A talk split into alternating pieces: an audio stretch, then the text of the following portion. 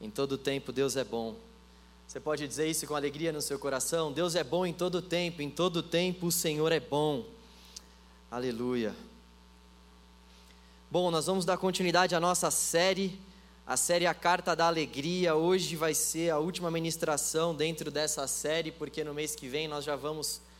Mês que vem, na verdade, não, na semana que vem nós já vamos abordar uma outra série então eu gostaria de, antes de nós iniciarmos a leitura do capítulo 4, que é o capítulo dessa noite, dessa tarde, na verdade, eu gostaria de fazer um breve apanhado do que nós vimos até aqui. Nós vimos no capítulo 1 que Cristo é a nossa vida e a nossa recompensa. O apóstolo Paulo, no versículo 21, vai falar que para ele o viver é Cristo e o morrer é lucro. Ou seja, para ele a vida deve ser dedicada a Cristo e a morte a estar com Cristo. A morte é uma recompensa a partir do momento que nós vivemos a nossa vida para Cristo.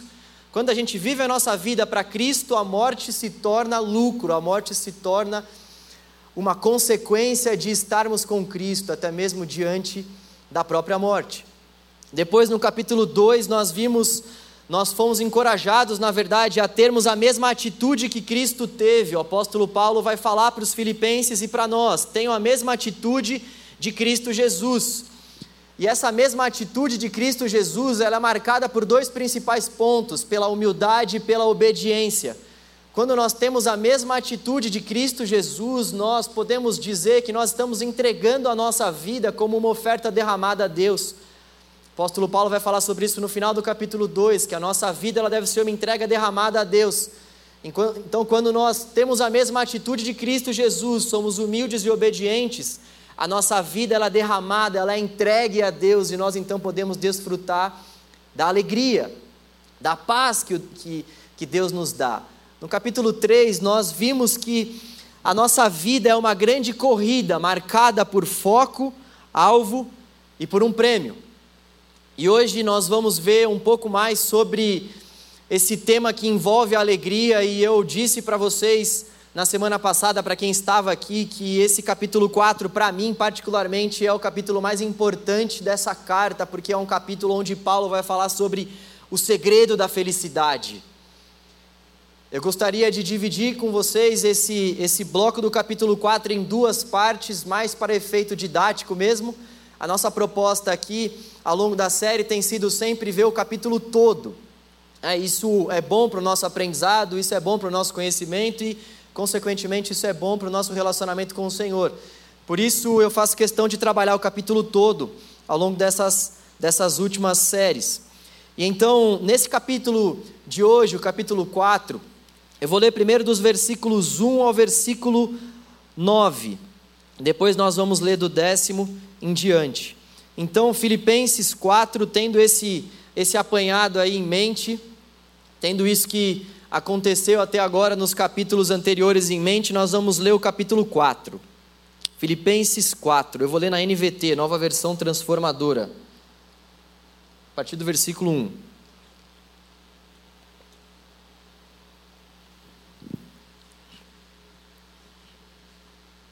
Só tirar aqui que eu não sei porque que eu subi de blusa, gente, peraí.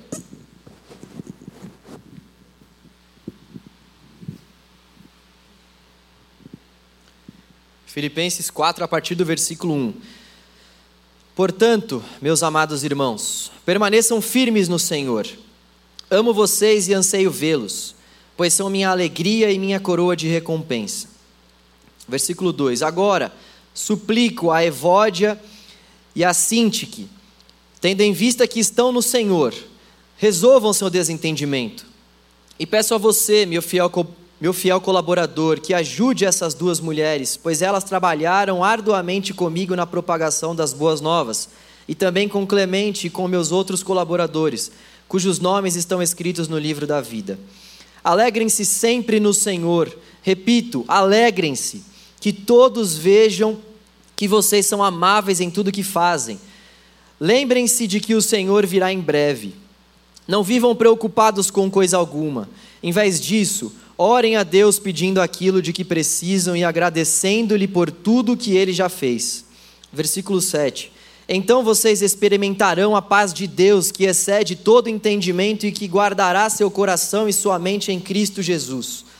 Por fim, irmãos, quero lhes dizer só mais uma coisa: concentre-se em tudo que é verdadeiro, tudo que é nobre, tudo que é correto, tudo que é puro, tudo que é amável e tudo que é admirável. Pensem no que é excelente e digno de louvor. Continuem a praticar tudo o que aprenderam e receberam de mim, tudo que ouviram de mim e me viram fazer. Então Deus da paz estará com vocês. Até aqui então esse primeiro bloco. Vamos orar ao Senhor, pedindo para que Ele fale poderosamente com a gente por meio da palavra. Antes de nós orarmos, eu queria reforçar para você algo. Gente, nós só estamos aqui por causa dessa palavra. Nós só conhecemos a Deus porque Ele se revelou por meio desse texto. O que nós conhecemos de Deus, nós conhecemos por meio dessa palavra e nós entendemos que a palavra de Deus, ela é poder de Deus para transformar a nossa vida e o nosso coração. Por isso eu gostaria de pedir para que você, para que eu, para que nós tivéssemos bastante atenção ao longo da leitura, da exposição do texto, sempre quando a palavra de Deus é cantada, quando a galera do teatro faz esse tipo de ilustração relacionado à palavra de Deus, a gente sempre tem que estar muito atento, porque essa palavra tem poder para transformar o nosso coração, para renovar a nossa vida, para aquecer a nossa alma. E é por isso que nós devemos dar a devida importância para a palavra de Deus. Vamos orar. Deus, obrigado pela Sua palavra, Senhor. Nós nos colocamos diante da Sua palavra com temor no nosso coração, Pai, com sede na nossa alma. Fale com a gente, Deus, por meio do Seu texto, Pai. Fale conosco por meio da Sua palavra, Senhor. Nós temos fome e sede da Tua palavra, Deus. Supra, Senhor, a nossa sede. Ó oh, Deus, alimente a nossa fome por meio do Seu texto, Senhor, com que o Seu Espírito Santo possa falar fortemente aos nossos corações com que o seu Espírito Santo, Pai, possa fazer com que o teu texto seja aplicado, Senhor, na nossa vida, Senhor, para que então nós possamos viver para a tua glória e para o teu louvor. Em nome de Jesus, Pai, nós oramos e te agradecemos. Amém. Amém.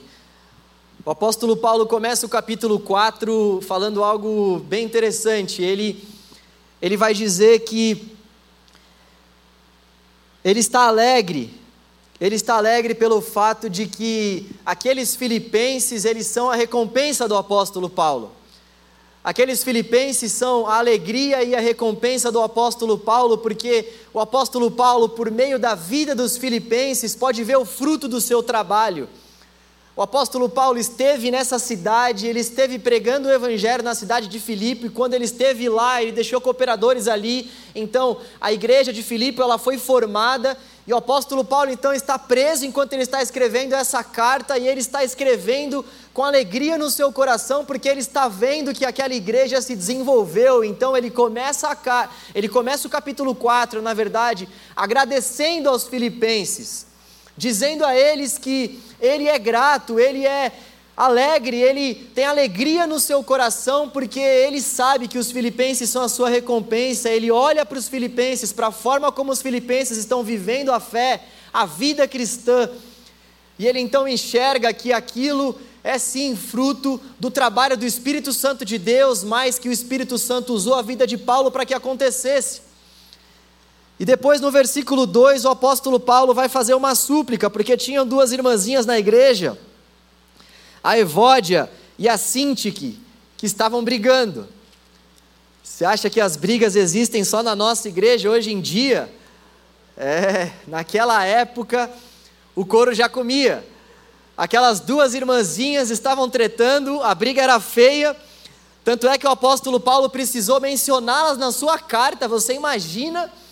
Olha só o que o apóstolo Paulo teve que fazer. Ele escreveu uma carta para uma igreja toda e ele, em dado momento dessa carta, ele fez questão de mencionar o nome dessas duas abençoadas, e olha que ele fez isso com jeito ainda, hein? Ele fez isso com muito amor no coração, que é dessa forma que tem que ser a exortação. E então ele ele reforçou para essas queridas irmãs e para nós também que elas deveriam parar com a briga, elas deveriam parar com aquelas contendas, porque simplesmente elas estão no Senhor. Ele fala: em vista que estão no Senhor, resolvam seu desentendimento.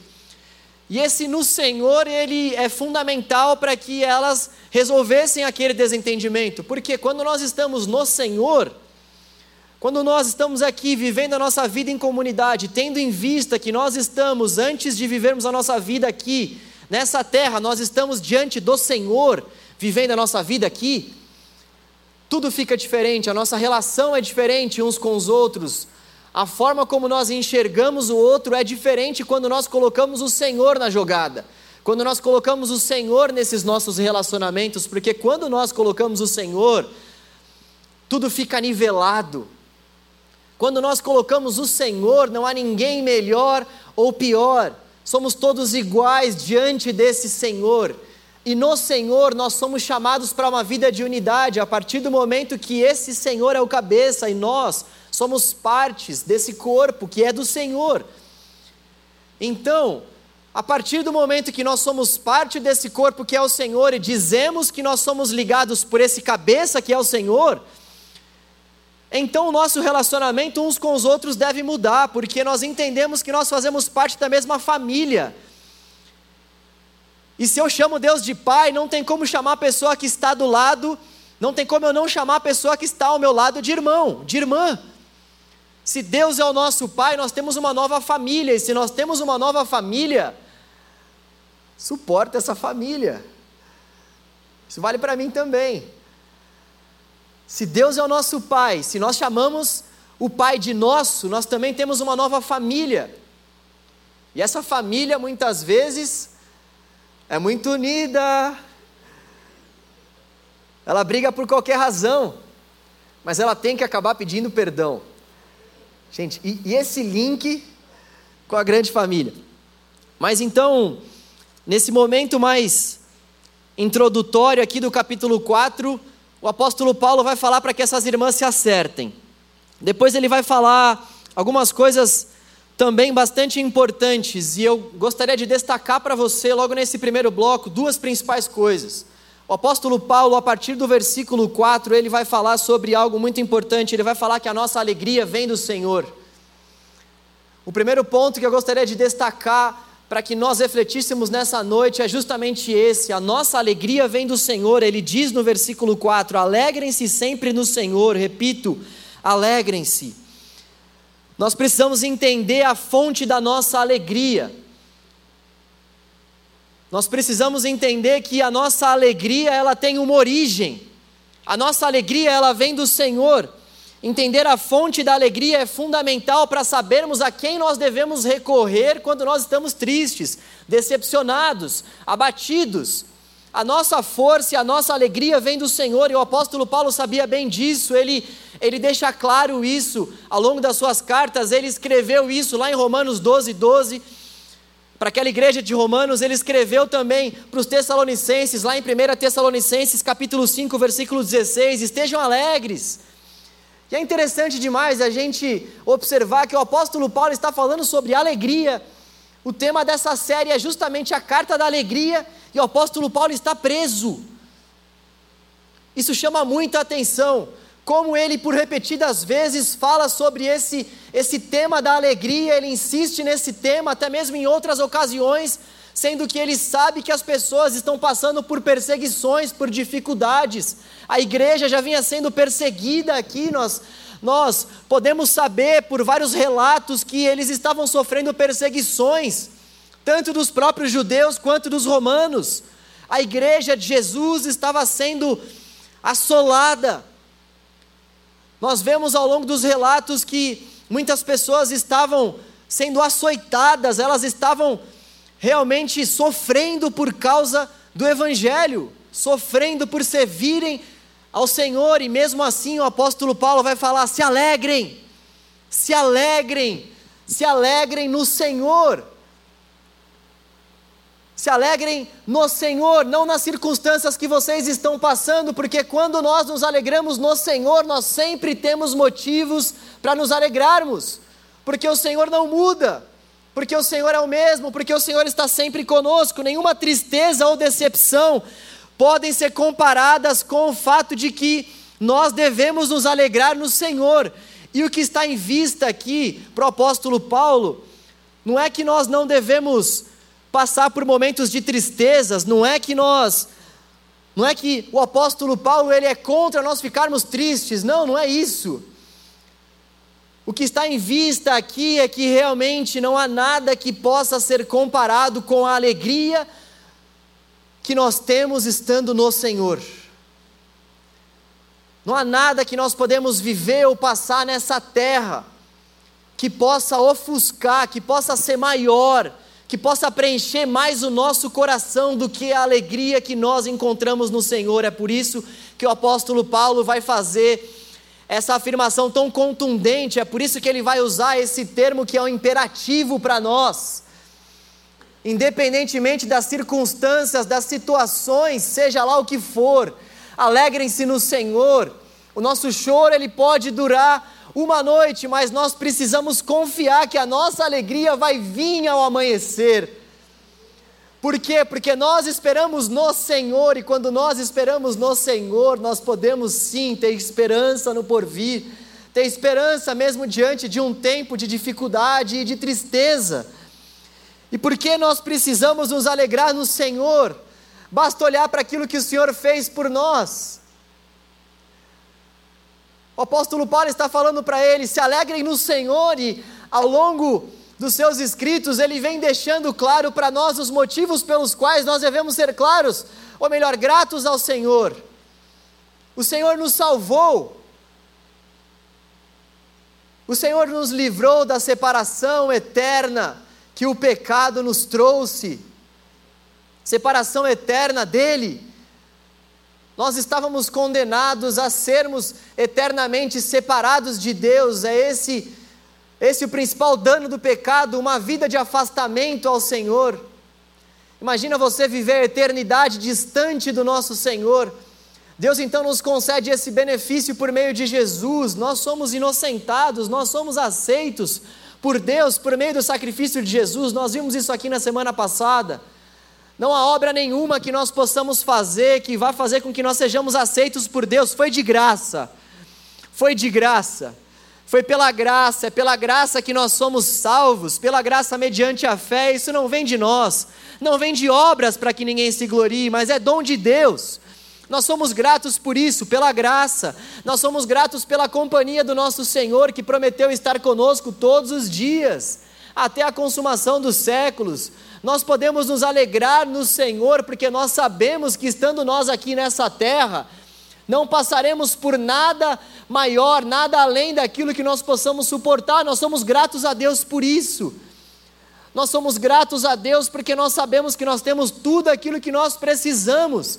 Tem uma música, inclusive, que eu gosto bastante, de uma banda que se chama Projeto Sola, que eles falam assim: Se o Senhor é meu pastor, aquilo que eu não tenho, eu não preciso.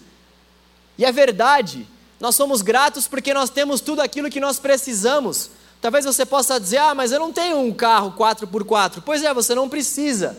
Pode ser que seja um desejo do seu coração, e a palavra de Deus não diz que isso não é algo verídico. Não é esse o mérito da questão. O mérito da questão é que se nós estamos vivendo a nossa vida aqui, não temos aquilo que nós dizemos que nós precisamos, é porque de fato nós não precisamos daquilo que estamos dizendo porque o Senhor é o nosso pastor e Ele, o nosso pastor, não nos falta, e Ele supre as nossas necessidades básicas.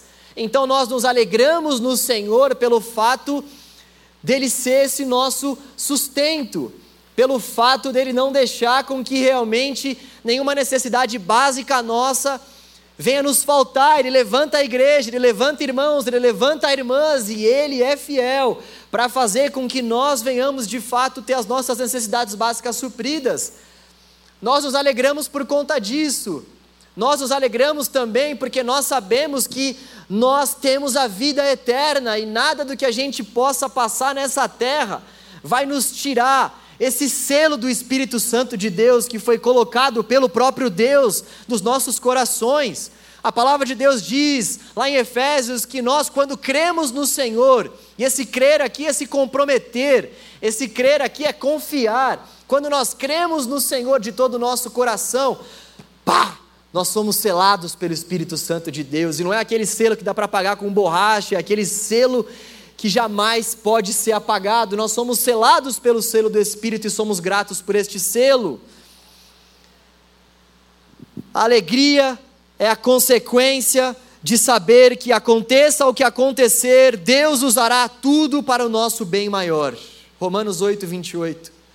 Nós nos alegramos no Senhor porque nós sabemos que todas as coisas cooperam para o bem daqueles que amam ao Senhor, e todas essas coisas que cooperam são coisas boas e coisas ruins.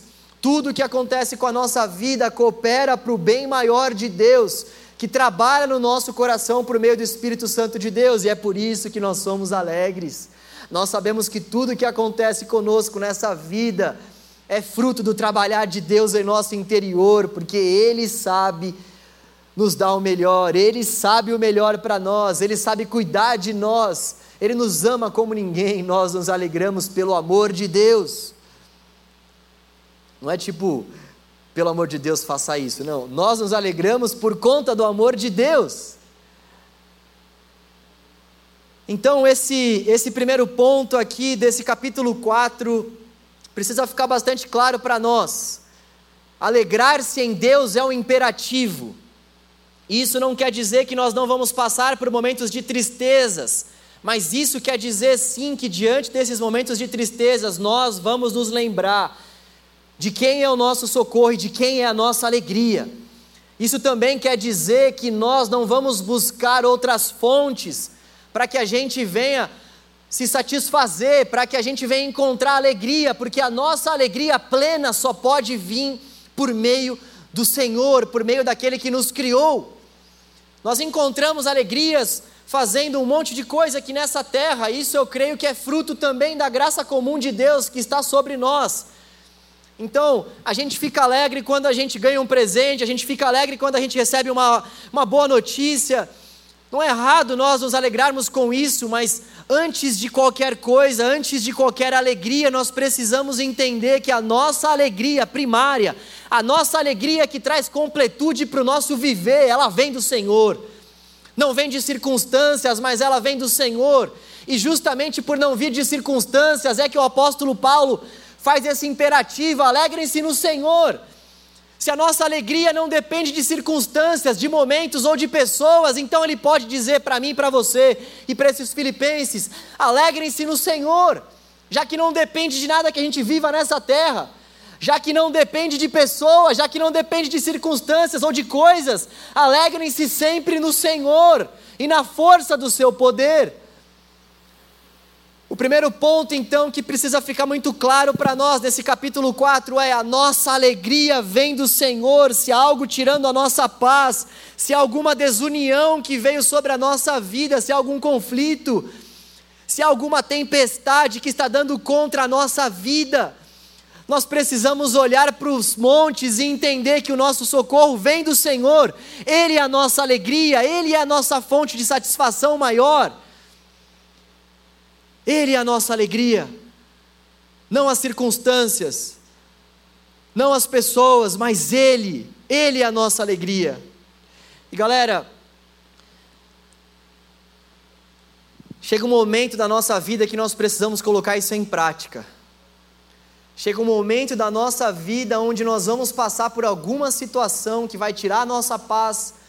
Chega um momento na nossa vida que nós vamos passar por alguma situação que vai fazer com que a gente se veja diante de uma tristeza, de um luto, de uma apatia. Algum momento difícil vai acontecer com você e comigo, isso é fato. E nesse momento difícil nós vamos ter que colocar essa palavra em prática, esse imperativo em prática, e nos alegrarmos no Senhor e na força do Seu poder. Então, esse primeiro ponto, além de ser muito importante, é um alerta para nós é um alerta para que a gente olhe para a nossa vida e veja de repente qual área da nossa vida que nós não estamos de fato buscando essa alegria no Senhor. É um momento para a gente olhar para a nossa vida e ver o que, que aconteceu que fez com que a nossa alegria fosse roubada. Porque isso que está roubando, isso que pode, pode ser a causa que esteja roubando a nossa alegria, a nossa satisfação, isso que está nos causando tristeza, precisa de fato ser deixado de lado, porque a nossa alegria, ela vem do Senhor. Do Senhor. Do Senhor. Em segundo lugar, nós vemos que, lá no versículo 6, o apóstolo Paulo vai dar uma exortação bastante importante também.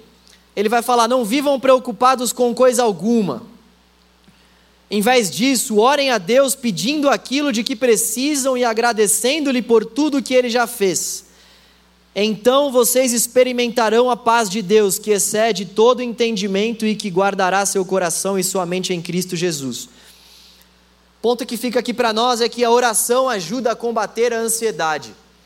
Talvez você possa estar se perguntando, poxa, mas ele está falando sobre alegria, agora ele está falando sobre ansiedade, depois ele volta para falar sobre alegria, é isso mesmo, porque a preocupação ela rouba a alegria, a ansiedade é uma ladra da felicidade. É por isso que o apóstolo Paulo ele fala sobre alegria, ele fala sobre felicidade, fala sobre ansiedade, sobre preocupação, depois ele volta falando sobre alegria de novo, porque a ansiedade de fato ela rouba a nossa alegria. A preocupação, ela faz com que nós não consigamos nos alegrarmos no Senhor e na força do seu poder. Eu queria fazer um exercício com você aqui. Eu gostaria que nós lêssemos o versículo 7 e depois o versículo 6, porque o versículo 7 ele apresenta uma resposta para aquilo que está no versículo 6. Então, olha só a forma como eu vou ler o texto. Então, vocês experimentarão a paz de Deus que excede todo entendimento e que guardará seu coração e sua mente em Cristo Jesus, se você não viver preocupado com coisa alguma. Em vez disso, se você orar a Deus pedindo aquilo de que precisa e agradecendo por tudo que ele já fez. Para que nós possamos desfrutar da paz de Deus que excede todo entendimento humano, nós Precisamos então não viver preocupados com coisa alguma, colocando diante de Deus as nossas súplicas e agradecendo ao Senhor por tudo que Ele já fez. É uma oração que envolve dois principais pontos: a súplica e o agradecimento. Deus é tão misericordioso, tão maravilhoso, que Ele ainda nos concede, Ele ainda nos concede esse benefício da súplica. Gente, para para pensar aqui comigo, olha só o que Deus já fez por nós. Era para Ele não nos dar o direito nem ao menos de pedirmos nada a Ele, por conta de tudo que Ele já fez por nós. Ele entregou o Seu único filho para morrer por nós na cruz. Ele morreu por nós, sendo nós ainda pecadores, sendo nós ainda pessoas extremamente más, corruptas. Ele fez isso por nós, isso já seria mais do que o suficiente. Ele nos, nos assegurou que nós estaremos com Ele por toda a eternidade. Ele preparou uma casa para nós. Olha só o que Ele já fez. E mesmo assim, ainda, nós vemos ao longo da palavra de Deus, Deus concedendo aos seus filhos esse benefício da, da súplica, da petição. É claro que o que está em vista aqui não é qualquer petição, não é qualquer súplica, mas aquela súplica que de fato vai fazer com que o Filho de Deus seja gerado no nosso coração, seja formado no nosso interior, aquelas súplicas que são para a glória de Deus, que são em nome de Jesus, que são para a glória de Jesus. Mas é interessante a gente pensar diante dessa perspectiva. Deus vai falar aqui que nós então, orando a Ele, conseguimos não viver a nossa vida nesse mundo de uma forma preocupada. A oração ela auxilia para que a gente não seja ansioso. E ele vai falar então da súplica e vai falar então da gratidão. Sabe, essa súplica que o apóstolo Paulo está falando aqui, é aquela súplica que realmente nos coloca de joelhos diante de Deus e faz com que a gente peça aquilo que de fato vai fazer com que a gente seja mais parecido com Jesus.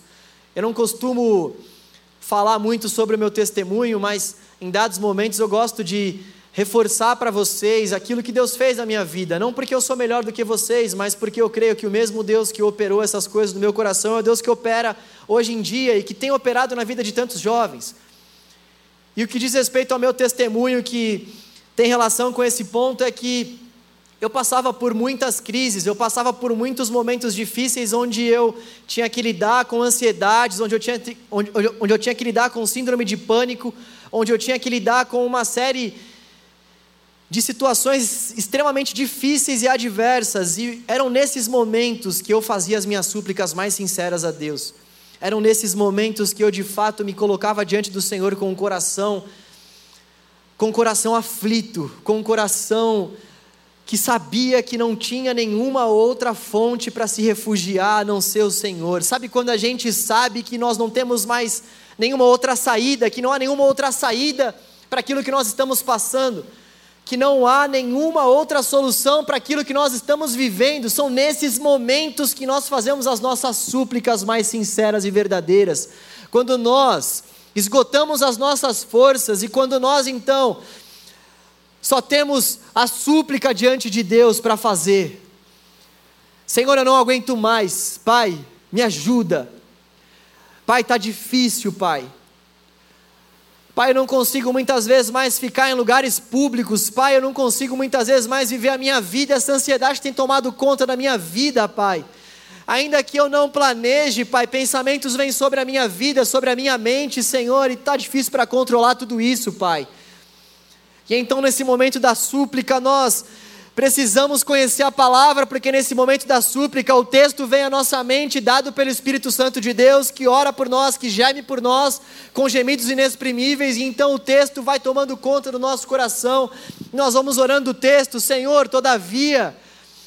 Todavia, Pai, eu sei que o Senhor é comigo, todavia, Pai, eu sei que o Senhor naquele momento vai me dar as palavras certas para eu falar Todavia, Senhor, eu sei que eu posso confiar no Senhor. Todavia, se o Senhor é por nós, se o Senhor é por mim, quem será contra mim?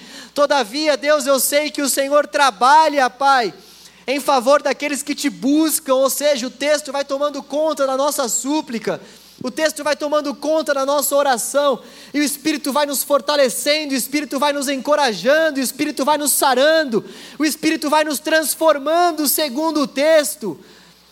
E a gente vai tendo essa experiência de súplica com o Senhor, nós colocamos diante de Deus aquilo que está no nosso coração e Deus vai trabalhando nisso para a glória dele, e o Espírito então vai intercedendo e aquela oração vai chegando até o Senhor então. E essa é experiência da súplica, que também deve ser necessariamente acompanhada da experiência da gratidão, da experiência do agradecimento. Nós suplicamos e agradecemos, nós suplicamos e dizemos a Deus: Deus, muito obrigado, porque ainda que me faltem coisas, ainda que eu esteja passando por tudo isso, Senhor, eu sei que eu tenho motivos de sobra para te agradecer.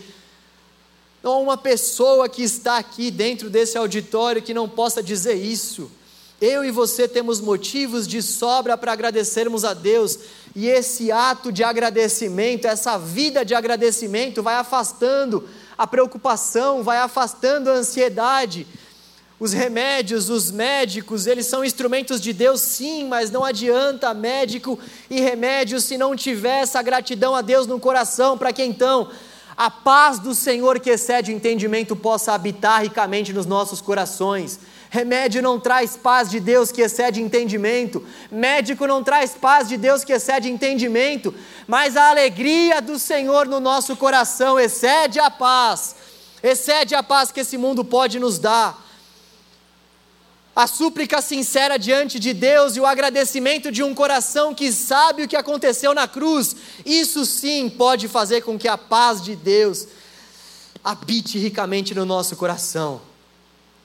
Isso sim. É necessário então que haja essa gratidão. É necessário que haja essa gratidão. Simplesmente pelo fato de que nós temos o fôlego de vida dado ao Senhor. Vá pensando aí naquilo que tem te acontecido. Ainda que tenha te acontecido algumas coisas, Deus não tem te dado fôlego de vida. A palavra de Deus diz que Ele é o autor da vida e que Ele é Senhor sobre a morte, ou seja, é Ele que fala: vem, vem para o mundo, e é Ele que fala: chegou a sua hora. É Ele quem tem a última palavra.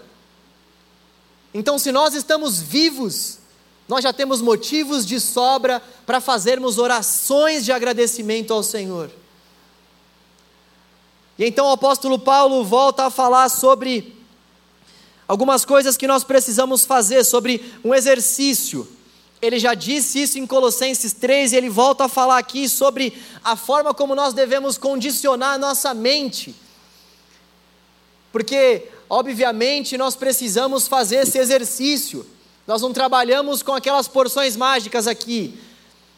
Ah, Deus, me dá um pouco de paciência aí, Deus, me dá um pouco aí então de tranquilidade, me dá um pouco de paz. Não, é um exercício. O apóstolo Paulo vai falar como nós precisamos exercitar a nossa mente para que então nós possamos desfrutar dessa paz.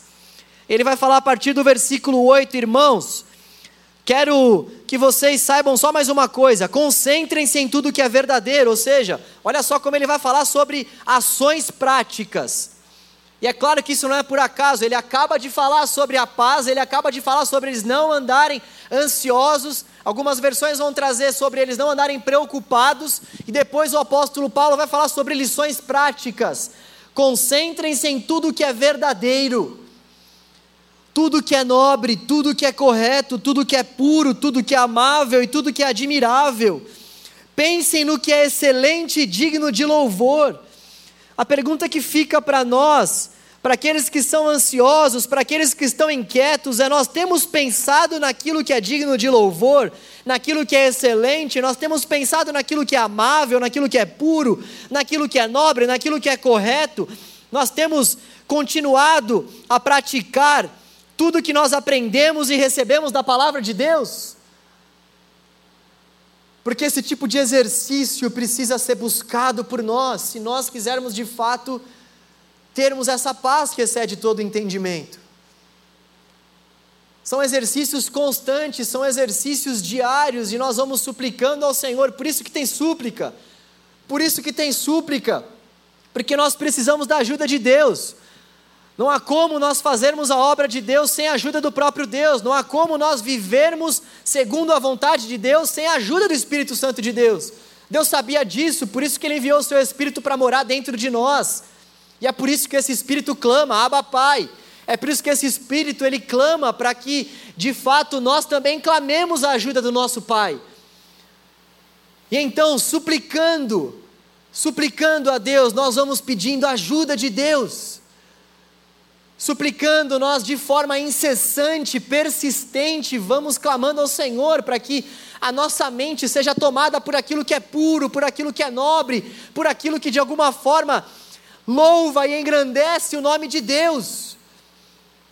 É um exercício, é um exercício, é um, é um exercício incansável, é um exercício incansável e se Deus disse que nós precisamos exercitar isso, é porque de fato nós podemos sim fazer isso com a ajuda dEle. Eu gosto muito de 1 Coríntios 10, 13. Eu não tiro esse texto da minha cabeça. Sempre quando está difícil de fazer alguma coisa, eu penso em 1 Coríntios 10, 13. Não sobreveio sobre vós tentação que não fosse humana, juntamente com a tentação, Deus promove um escape. Deus não permite com que a gente seja tentado além daquilo que a gente possa suportar. Esse exercício da nossa mente, ele é possível com a ajuda do Espírito Santo de Deus com a ajuda de instrumentos que Deus usa, também médicos, remédios, é também sim. Ajuda de Deus isso para as nossas vidas, mas sobretudo esse nosso exercício com o Espírito Santo de Deus que mora dentro de nós, de, de nós irmos condicionando a nossa mente e buscarmos essa renovação para a nossa mente e não nos amoldarmos aos padrões desse mundo, Romanos 12, 2. Buscarmos essa renovação constante da nossa mente. Não é buscar renovação em um culto específico e não buscar mais amanhã, não, é buscar constantemente essa renovação. Em terceiro lugar, eu, bom, vamos ler primeiro nessa segunda parte, eu já quero ir para os finalmente, eu vi o horário ali, preciso encerrar em breve. Até aqui está tudo bem? O texto bateu pouco na gente até aqui? Agora vamos ler a partir, do, a partir do versículo 10 até o versículo 15. Como eu me alegro no Senhor por vocês terem voltado a se preocupar comigo. Sei que sempre se preocuparam comigo, mas não tinham oportunidade de me ajudar. Não digo isso por estar necessitado, pois aprendi a ficar satisfeito com o que tenho. Sei viver na necessidade e também na fartura. Aprendi o segredo de viver em qualquer situação, de estômago cheio ou vazio, com pouco ou muito. Posso todas as coisas por meio de Cristo que me dá forças. Mesmo assim, vocês fizeram bem em me ajudar na dificuldade pela qual estou passando. Até o 14, na verdade, não precisa ser até o 15, não. O que nós podemos aprender com esse ponto é que a felicidade ela é um aprendizado. o apóstolo Paulo volta a falar sobre o conceito de felicidade, sobre o conceito de contentamento. E o que nós podemos aprender aqui com o apóstolo Paulo é que a felicidade é um aprendizado. O apóstolo Paulo, ele então escreve esse segundo bloco aqui para agradecer aos filipenses, porque enquanto ele estava necessitado, os filipenses mandaram para ele uma oferta e ele então escreve para agradecer e ele deixa claro que ele está escrevendo só para agradecer, mas não para pedir mais nada. Porque ele tem tudo o que ele precisa, porque ele aprendeu a viver contente, ele aprendeu o segredo de viver contente em toda e qualquer circunstância, tendo muito ou tendo pouco. Ele aprendeu o segredo da vida. O tema dessa mensagem é o segredo da felicidade, justamente porque esse versículo ele vai falar para nós, esses versículos na verdade vão falar para nós o segredo da felicidade. Gente, eu gostaria que nós tivéssemos bastante noção da seriedade do texto que nós estamos diante. O segredo da felicidade está sendo traçado aqui pelo apóstolo Paulo. Isso não é o que nós buscamos dia após dia, o que, que a gente busca, o que, que a nossa geração busca, o que, que a nossa sociedade busca. É a felicidade, é a alegria, são conceitos sinônimos. O que as pessoas querem de fato é a felicidade. E olha só que a palavra de Deus vai falar acerca da felicidade. A palavra de Deus vai falar que a felicidade é um aprendizado. A felicidade, aos olhos da palavra de Deus, é aprender a se fortalecer em Deus. Ser feliz é aprender a se fortalecer em Deus em toda e qualquer circunstância. Quem são os felizes aos olhos de Deus, o nosso Criador? Aqueles que aprendem a viver com Ele nessa terra, diante de toda e qualquer circunstância. Aqueles que buscam forças no Senhor e aprendem a viver de forma contente, buscando essa força no Senhor, mesmo vivendo aqui, diante de toda e qualquer circunstância. O apóstolo Paulo discerniu esse segredo, ele havia passado por momentos extremamente difíceis, e é por isso que ele fala: tudo posso naquele que me fortalece. Tudo o quê? Eu posso passar por qualquer coisa, porque quem me fortalece é o Senhor. E eu então, diante dessa compreensão de que eu posso passar por qualquer coisa, porque é Deus quem me fortalece, eu e você encontramos o verdadeiro segredo para sermos pessoas felizes. A felicidade está totalmente alinhada no fato de que nós precisamos aprender a nos contentarmos com o Senhor e na força do Senhor em toda e qualquer circunstância. Esse é o segredo da felicidade aos olhos da palavra de Deus. Esse é o segredo. Esse é o segredo da alegria. O apóstolo Paulo termina esse capítulo 4 de uma forma triunfante. Ele que vem falando sobre alegria ao longo de toda a carta. Ele vem falando, é, é como se ele estivesse dizendo o seguinte: Eu estou falando para vocês ao longo da carta, se alegrem no Senhor, se alegrem no Senhor, busquem alegrar-se no Senhor, porque quando nós encontramos alegria no Senhor, nós podemos passar por tudo. Tudo nós podemos quando a nossa força e a nossa alegria são o Senhor. Tudo. Nós podemos passar por decepções, nós podemos passar por términos de relacionamento, por mudanças de igreja, nós podemos passar por desilusões amorosas, nós podemos passar por notícias que nos desagradam em relação aos nossos empregos, nós podemos passar por lutos, nós podemos passar por mortes, nós podemos passar por tudo, quando a nossa força e a nossa alegria é o Senhor. E nós somos pessoas plenamente felizes e satisfeitas quando nós aprendemos a viver a nossa vida encontrando no Senhor o nosso contentamento. É um aprendizado. É muito legal a gente extrair isso do texto. Aprendi a viver, o apóstolo Paulo diz. Não é nasci vivendo dessa forma. Não é a partir do meu encontro com Cristo em Damasco, eu aprendi a viver dessa forma. Não. Aprendi ralando, aprendi sofrendo, aprendi caindo, mas sabendo que o Espírito Santo estava ali me levantando. Aprendi não desejando cair, mas caindo. Aprendi passando por momentos que me fizeram de fato ter o caráter forjado pelo Senhor. Aprendi passando por experiências com Cristo, experiências nas quais eu tive que, inclusive, colocar a minha vida, a minha vida diante do Senhor, por não considerar minha vida como preciosa aos olhos de Deus. O apóstolo Paulo aprendeu a viver dessa forma. A felicidade é um aprendizado. A felicidade é um aprendizado. E a pergunta que fica para nós aqui: nós estamos dispostos a aprender?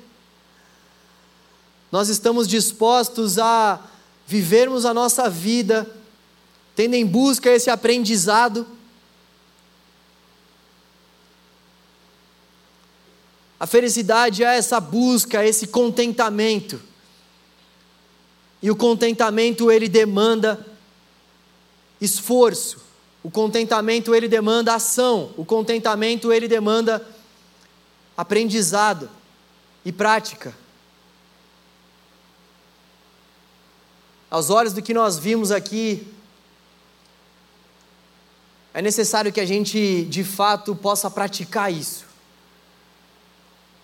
Dizer para o nosso próprio coração, dizer para nós nos momentos difíceis da nossa vida, Alegre-se no Senhor, é aquela experiência do salmista que passa pelo lamento, que passa por aquela, aquela fase do lamento onde ele diz: Senhor, os inimigos estão aqui batendo na minha porta, Senhor, parece que o Senhor se esqueceu de mim, Senhor, aonde o Senhor está, eles estão aqui. No entanto, ele sempre reverte essa experiência do lamento pela experiência da adoração e diz: Senhor, todavia, Senhor, se eu for nos mais altos montes ou no mais profundo abismo, lá o Senhor vai estar, Pai. Como eu posso fugir da tua presença? Senhor, no entanto, todavia o meu socorro vem do Senhor, o Senhor é a minha força, a minha fortaleza, o meu rochedo. Nós passamos por essas experiências durante esse processo de aprendizado, mas nós não, nós não podemos de forma alguma deixar de lado essa busca por aprender, essa busca que vai falar para mim e para você que nós precisamos nos esforçar não é do dia para a noite. Não é do dia para a noite.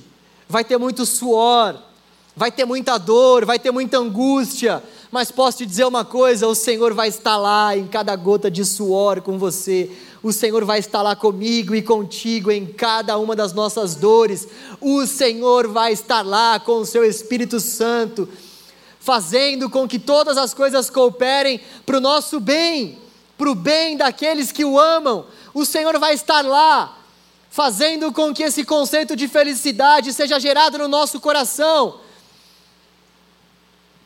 O Senhor vai estar lá. Alegrem-se no Senhor, canal jovem.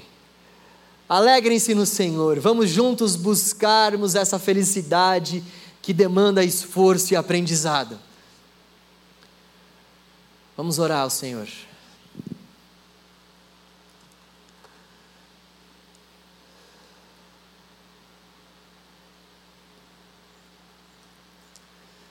Deus, tu és bom, Deus. Tu és bom e a tua misericórdia dura para sempre. Tu és poderoso, Senhor. Tu és poderoso e é debaixo do teu poder que nós queremos alicerçar a nossa vida. É debaixo do teu poder que nós queremos buscar revestimento para as nossas vidas, ó Deus. Pai, nós te damos graças pela tua palavra, Senhor, e a nossa súplica nesse momento ao Senhor é: Deus, aplica a tua palavra no nosso coração. Deus, aplica o teu texto no nosso coração de modo que nós venhamos nos alegrar no Senhor. Aplica o teu texto no nosso coração de modo que, Pai, nós venhamos, ó Deus, ter, Pai, dentro do nosso coração a paz que excede o entendimento humano, Senhor. Ó Deus, aplica o teu texto no nosso coração para que nós venhamos, ó Deus, focar nossa mente naquilo que é puro, que é amável, que é agradável, Pai, naquilo que é de boa fama, naquilo que de alguma forma te louva, te engrandeça, naquilo, Senhor, que, ó Deus, vá vai te trazer louvor, Pai, aquilo que vai te dar glória, Senhor, com que isso ocupe o nosso pensar, Deus. Ó Deus, trabalhe no nosso coração, Senhor, porque por tantas vezes nós temos, ó Deus, feito com que a ansiedade e as preocupações dessa vida assolem a nossa alma.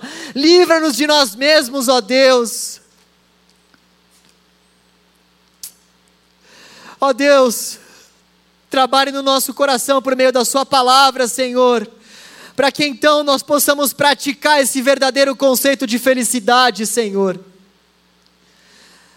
Oh Deus, isso só pode vir do Senhor, o nosso Criador, Pai. Livra as nossas mentes, Pai, da falácia de acreditarmos que por meio, Pai, das coisas que nós encontramos nesse mundo, nós podemos encontrar a completude para a nossa vida, a completude de paz para o nosso interior, a completude de felicidade, Senhor, para nós.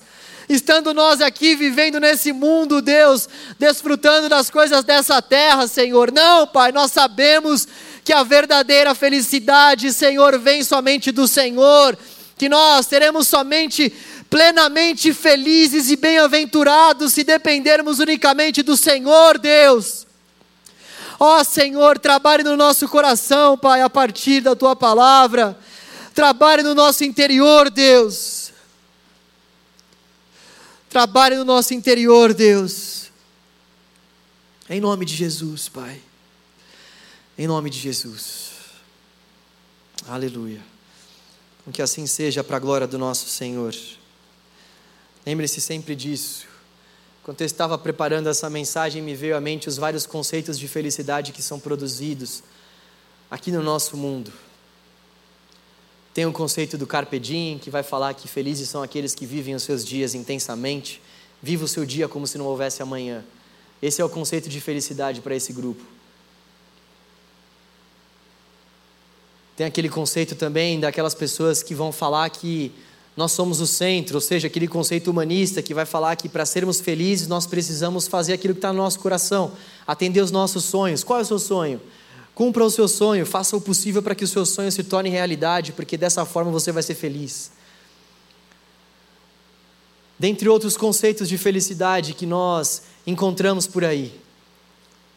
Só que todos esses conceitos de felicidade redundam no próprio ser humano Todos esses conceitos de felicidade apontam para o próprio ser humano como raiz, como provedor para essa felicidade.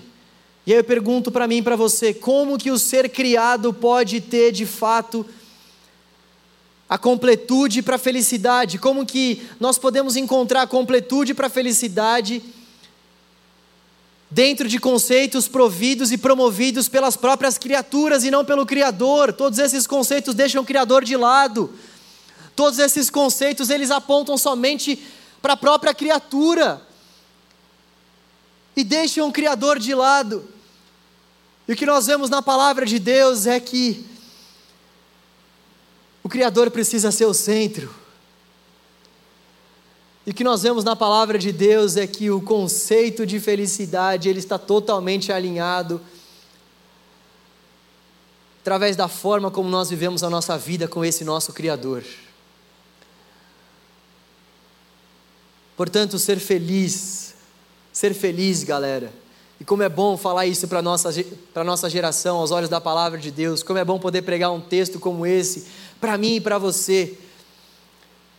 Para gente que vive dentro de um contexto universitário, para gente que vive dentro de um contexto que às vezes não é um contexto universitário, mas um contexto de sonhos. Jovens têm muitos sonhos, esse nosso desejo de querermos abraçar o mundo, de conhecermos vários lugares, para que então isso cause para nós uma sensação de completude, de felicidade. Como é bom poder dizer que felicidade é aprendermos a estar com Cristo em toda e qualquer circunstância. Isso é felicidade. Isso é ser feliz. Que Deus guarde o seu coração. Que Deus nos guarde que Deus nos ajude a vivermos esse verdadeiro conceito de felicidade. Que Deus nos ajude a buscarmos esse verdadeiro conceito. Que Ele nos ajude, porque é um aprendizado. Nós precisamos buscar e aprender e nos esforçarmos para isso, para que esse conceito possa de fato tomar conta da nossa mente. Antes de nós terminarmos, eu gostaria de conhecer aquelas pessoas que estão nos visitando. Vocês pensaram que eu ia deixar vocês de lado?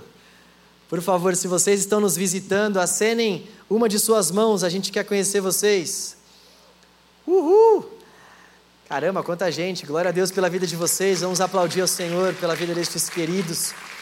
A gente aplaude ao Senhor porque nós entendemos que quem traz vocês aqui é o próprio Senhor. Nós entendemos que Sim, Deus ele conduz as nossas vidas, ele intervém nas nossas vidas.